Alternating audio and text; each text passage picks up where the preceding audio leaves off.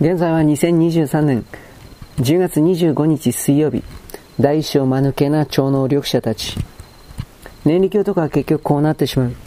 あるところにスプーンを曲げる念力男なる者がいた。彼はどんな金属でも物質でも何でも曲げることができた。だがそんな彼にもどうやっても絶対に曲げられないものがあった。なんだろう？彼がどうしても曲げられないもの。それは彼の信念だった。彼のおつむは依然としてぶっ壊れた時計のままだ。不老不死だと結局こうなってしまう。とある中国の村の薬剤師が医学上よくあるありがちな結末として不老不死の薬を作り上げてしまった。おかげで村人が150歳まで生きたのは良かったものの、誰一人として200歳までは生きなかった。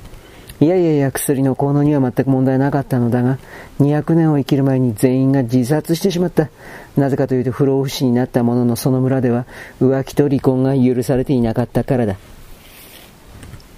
20年でさえ耐えられない旦那や女房の顔を永久に見るに耐えられる者は誰一人いなかったというわけだ。動物や他人とテレパシーが通じると結局こうなってしまう。もしも本当に虫や鳥の言っていることが翻訳されたら人間たちは彼らを殺しかねない。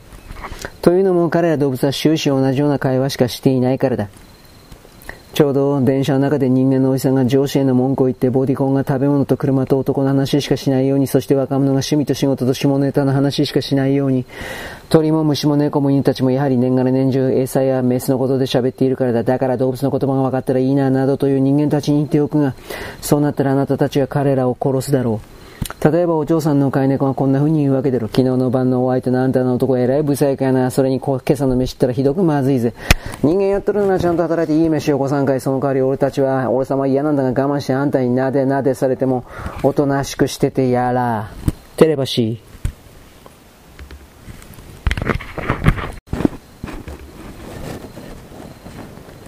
現在は2023年2月10月25日水曜日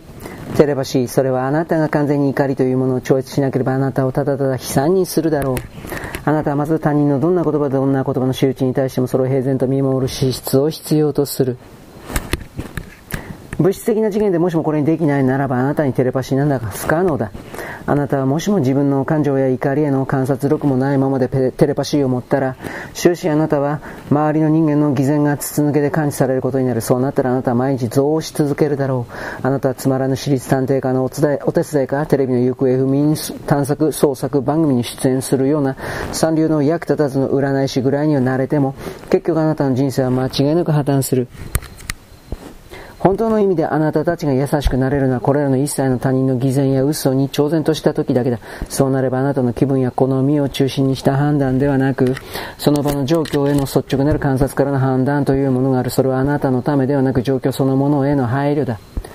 まず他人が表面の体裁を作りながらも頭の中で考えている本心あるいは彼らの口に出している全ての言葉に徹頭徹尾冷静でいられなければ、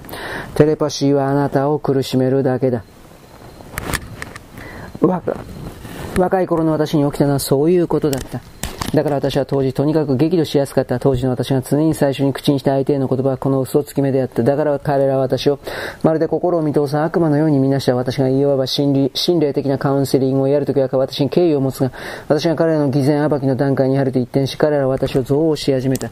たとえそれが彼らの心を少しでも軽く手段でもあってもである。だから私はその人たちには成長や覚醒の上がないのだとただ諦めるしかなかった。すなわちテレパシーなどは自分の思考を完全に捨てる用意のないものにははただの盗聴器に過ぎないのである。大小間抜けな超能力者たちその1。